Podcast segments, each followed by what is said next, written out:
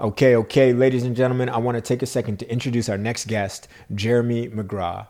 Now, he originally moved out of his hometown of Windsor to the GTA, but came back and looked at it from a brand new perspective. He became a realtor, and in his story, he breaks down what he did in one of his unsuccessful years and then later made some changes to become very successful thereafter. Ladies and gentlemen, I hope you enjoy this episode. Jeremy McGraw. Hey there, how's it going? Good. How are yourself? Oh, brother, I'm fantastic. Thank you so much for asking. So, what was your name? My name is Jerry McGraw. I'm a realtor with SJ Real Estate and Remax Capital Diamond. Welcome to my office. Jeez, well, thanks so much for welcoming us, Jeremy. We really appreciate it. So, I'm hoping I could borrow a couple minutes of your time. I just got a quick question. Absolutely. What is it? So, Jeremy, have you ever made a hundred grand in a year before? I have. Okay, buddy, you got to break us down. We want to know about the first time, where you were in your life, and how'd you go about getting that? Okay, so a, cou- a couple years ago, we'll say I was 26. We're going back to 2016 there. Um, I just recently moved back to Windsor from the Toronto area, and I became a realtor. My first year, didn't make too much money. My second year, I really hustled, busted my butt off, and I actually was able to make well over $100,000 my first, my first official year of real estate. So, what do you think the difference between your first and your second year was? Well, I didn't have a circle of influence, obviously, confidence levels at the time. You're coming to an area that I knew, obviously, growing up, but times have changed since I moved back. And uh, basically, what I I made a little bit of mistakes, so obviously learned a little bit, but I was able to network and meet a bunch of people and get into more in the investment field, which I kind of am now with selling multifamily and a lot of apartment buildings.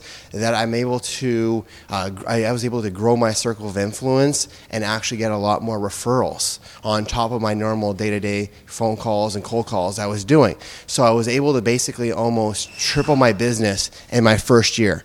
What does sphere of influence mean? Sphere of influence is basically your top of mind on your, uh, uh, basically top of mind on those people. So, for example, when you think, what's the first thing you think of when you think of basically a brand, right? It's that person. So, for example, if someone's thinking of real estate, hopefully they think of me first, right? Or if they're talking real estate with a friend, the first thing that kind of comes out of their mouth is, well, I actually have a friend in the business. It's not, you know, I know someone. It's I, either I know someone or I have a friend in the business. So that's been able to really help grow my business is by saying, hey, you know, I have a, I have friends saying I have a friend. Interesting. So, did you actually know this in your first year? Did you learn something that all of a sudden you started changing? Like, what changed between year one and year two? The hustle, the drive, the commitment, the determination, basically just going out and meeting new people every day. That was the biggest thing because once again, the first year was more getting a lay of the land, getting an understanding of what I'm doing, uh, both as a person and uh, as a career, as well as basically growing my own brand, my own business.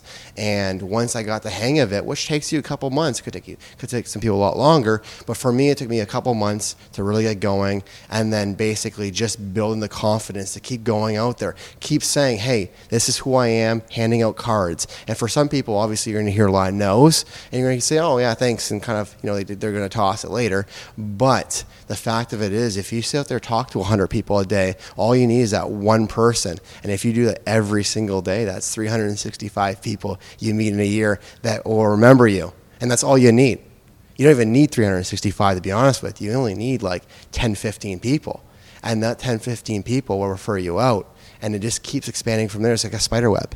Interesting. So, when you say just adding people to your network, one person a day, you're just talking to one person a day. Like, what does that mean? Do you know these people already? Are these new people? Like, how are, where are you finding all these people? Well, it becomes like it's, it's basically your sphere of influence. So your main sphere is all your friends and anyone that you personally know. It could be family members, obviously friends, um, people that you work with, even acquaintances, right? It's that people that you already know and as a warm uh, person, and then basically either yourself or them they'll go out and if when they have their conversations all you're doing is building um, basically what they're doing is they're going to say hey you know they have a conversation about real estate. Once again it's the conversation is hey i have a friend that's in the business if they think they're selling it could be two people having a conversation and one goes hey i'm thinking about selling my house. And then the other one goes oh do you know anyone that does it? Because i actually have a friend in the business and that's what's basically a sphere, sphere of influence is someone that you know or someone that's going to basically go out and um, refer you. It's a fan, right? Not just a fan, but just someone that actually trusts you and will refer you out. That's huge. Because now instead of it just being yourself and having just one, you know, you have to have your, all your conversations yourself. Now you're going to have those conversations. Plus, your friends, family, and everyone else in your sphere are going to have the same conversations. It might not be every single day, but for example, I've had my dad give me three or four leads last year, right? And I've had just you know, through word of mouth. I actually had two. I have a listing appointment for tomorrow, actually, through another friend that I did a business with uh, last year. So it's just one of those things that you have your circle of influence working for you. Interesting. Thanks so much for breaking that down, Jeremy. We really appreciate it. Okay, so I got another question for you.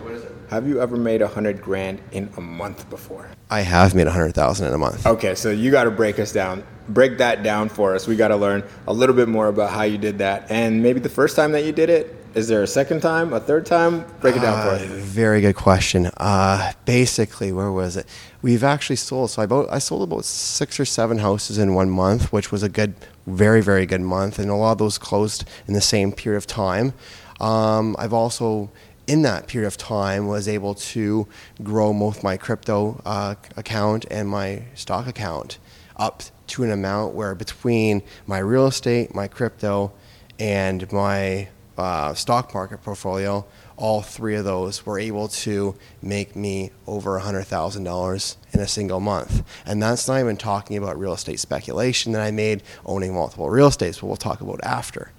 Interesting. Okay, okay. So break this down. So you got a stock portfolio, a crypto portfolio, you're selling real estate. Okay, which one did you do first and which one do you like the most? Uh, I've been in the stock market for a long, long time. That's something I don't know too, too much about. I've started learning a little bit more when the stock market started crashing. I do have a professionally managed account, and then I do have my own little play account, which I did really, really well my first year. I want to think I made about 85% return on my investment, and that was only because the stock market went crazy from 2020 to 2021, right? Um, and I owe it basically just to the stock market going nuts. Um, thank you Tesla and thank you Shopify and a couple other accounts. Uh, but basically, yeah. So oh, and uh, obviously I, I, was involved in the AMC and the BlackBerry as well as um, uh, what was that one? Uh, the game company EB Game, uh, not EB Games, GameStop. Yeah, I think a little lost a little bit of money on GameStop. I did make a little bit on AMC and BlackBerry there. Uh, but basically, yeah. So a stock market, you want to be diverse. Uh, I, I, basically invest heavily in real estate, crypto. Uh, that's obviously taking a hit, but obviously buying the dip. Um, we got real estate there, and then obviously my career. So I have a bunch of different funnels. Each funnel does a, a duty, right? So that if something does go down, at least other things can work for your money, right? Interesting. Okay. So have you done a hundred grand in, in one month from strictly work, or it, has it always been just like a mix of things? It's always got it. I, yes, I've made. Yeah, I've definitely made um, a hundred thousand in, off of a, a house flip. Okay. So that. Eh, what about in a day? I definitely have. Okay. Okay. Definitely break that down. so, well, going back to have you made over you know, 100,000 in a month. So to give you an idea, and this will go into a day as well. We'll kind of maneuver both because I don't want to talk about that both. I think it does well for a day as well. Um, what was it? Going back to March, I actually listed two flips I did. I has, another thing I do is flip houses. I own um, quite a few houses in my portfolio, and I was able to sell off two of them as a flip. Um, both listed within about a week or two of each other, and both closed within a couple days of each other afterwards. So each flip, for example, I bought one for two hundred thirty thousand, which we put about a hundred thousand into it, and sold for. 530,000. The second one I bought for 250, sunk about 30,000 into it and sold that for 500,000. So I made about just over on my takeaway. I think I made about $150,000 in one month, with one of them making me over $100,000 in a day. Dude, that's crazy. And that was just flipping two houses in one year. And actually, not even flipping two, it was flipping two houses in two months. How did you learn this stuff, man? You just basically being in the real estate uh, game you meet a lot of people people that flip houses that renovate properties right and you, every day you just learn something new about each and every person and you kind of see whatever I, I, I'm able to have a backdoor pass to see what everyone else is doing. For example, like what you're doing, what anyone else is doing in the market, right? I'm able to see what they're doing and learn from both their pros and obviously not the pros, but their their wins and losses. We'll say you know their, their mistakes and what they've done really well with. So I take what works, and I learn what doesn't work, and then I put that into my plan of action. Interesting. Now you mentioned something interesting. Uh, it was about seeing people's wins and losses. That's up, huge. Up close, right? You need to see that. So, what do you think your biggest win has been? My biggest win was being able to get into the market. Um, basically, I was able to get into this crazy market, both either as a real estate agent. Um, I got in at a great time. I was able to learn the market before it got super crazy, and I was able to benefit from this market. Obviously, with all the speculation that's gone on, we've seen a lot of buyers coming in and buying both investment properties, personal houses along those lines there. And I was able to buy a multitude of properties that basically just skyrocketed in value. I bought at the right time. There was no, like, if you ask me, uh, was this all calculated? Any real estate investor that says, "Oh, it's, it's all calculated based off of spec," the speculation, is speculation. We, we know, and I don't think besides a few people. I mean, there was writing on the walls. The market was going to do what it's going to do in February, but realistically, if you anyone would have told you the mortgage rates are going to be out what they are today, you know, BS on that for sure. So we we were able to get a lot of luck, and I was able to basically ride the wave. So once again, I saw a lot of people making a lot of money in the real estate game. I jumped in right away. Whether or not you want to say it's all luck, it's, it's it was a gamble for sure, and the gamble paid off. Beautiful. So what would you say your biggest mistake is? Michelle, feel free. Don't feel pressured by me. I'm so sorry about earlier.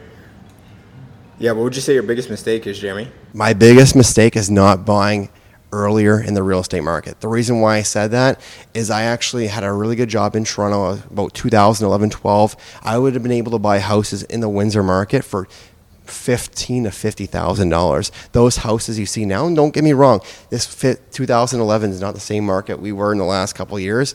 It was completely different. The, the tenant market was different as well. But buying those houses at that price point and even investing, you know, thirty to fifty thousand or more into those properties, those properties are well worth three to five hundred thousand dollars. So think about that. In ten years, you could have probably 10x, well, more than 10x most of those properties. That's crazy. And you'd have 10 years of mortgage pay down. Jeez. And that's, that's uncompared to anything, man. That's nuts. Okay, so curious, Jeremy, if you could go back and talk to the old Jeremy, you know, that Toronto Jeremy, you know, the one before he got into real estate, before he became an agent. Why did you even become an agent in the first place? I moved a lot, actually. Uh, my parents both, uh, you know, we they were very, very uh, Europeanized, and they were never into heavy debt. So when we never had a lot of money growing up, so basically every time that they could afford to buy into a better neighborhood, they did.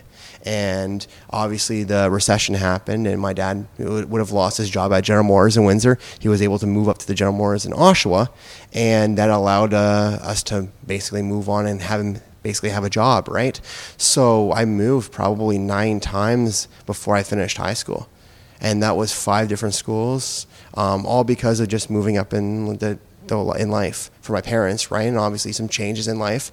And then uh, since then, I mean, that's all I basically knew was moving, moving, going to a new school, you know, meeting new people. So for me, it was something that came naturally. Um, I knew people in, in the in the industry, and the reason why I moved back was I had an opportunity down here with a realtor to learn and mentor underneath, and that was able to heavily, uh, basically, I was able to grow tenfold in quite a, in quite some time.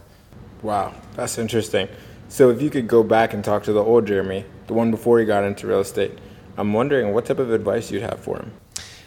I think if I were to go back, I would not take my family's advice as seriously. Um, I think family is great, and but I've, I've found that having talked to a lot of people that are were in the same position as me now, um, their family's always trying to give you the the best response, which is you know don't do that because what if you might lose? What if you might fall down? What if you might not make it, right? My mom was always very much into that where I was saying, oh, maybe I should buy a house before I move back here. And oh, she's like, well, what happens if your real estate career doesn't take off? What happen? You know, a lot of it's a lot of what happens for sure, right? But I had confidence going in knowing that I would do really well. But when you hear that so much, obviously, I got into the game later where I could have, if I just knew and understood where I was, and my and basically under basically grew my own self instead of just trying to listen to what everyone else is doing and what everyone else is saying, I would have been in a lot better of a position, I think. Interesting. Well, and uh, so, what would your direct advice be? What would you tell that old Jeremy? Kick ass. Just do what you want to do. If you want to do it, just go for it. That's the biggest thing I would say is go for it. Beautiful.